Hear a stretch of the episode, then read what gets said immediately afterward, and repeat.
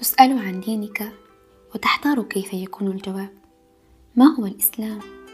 ولكل من اسمه نصيب. والإسلام من التسليم والخضوع والانسياق.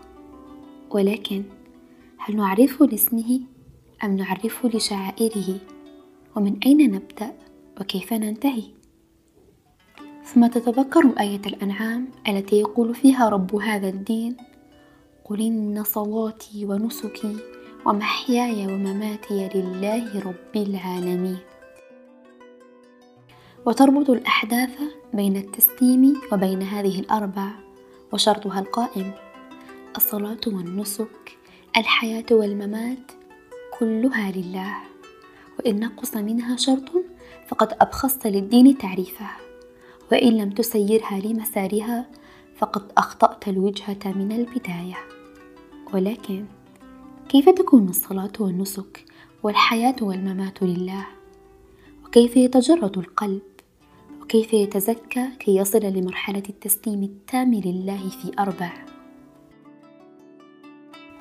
فضم قلبك واقرأ عليه باسم ربك وقل له هي لله. حياتي التي فيها معاشي ومماتي الذي إليه مآلي كله لله. عملي المنسي وجهدي الضئيل هو لله. الدنيا الممتدة على مشارق الأرض ومغاربها القلب وما حوى والنفس وما هي عليه وكل شيء بالمعنى الحرفي للشمولية لله وله وحده.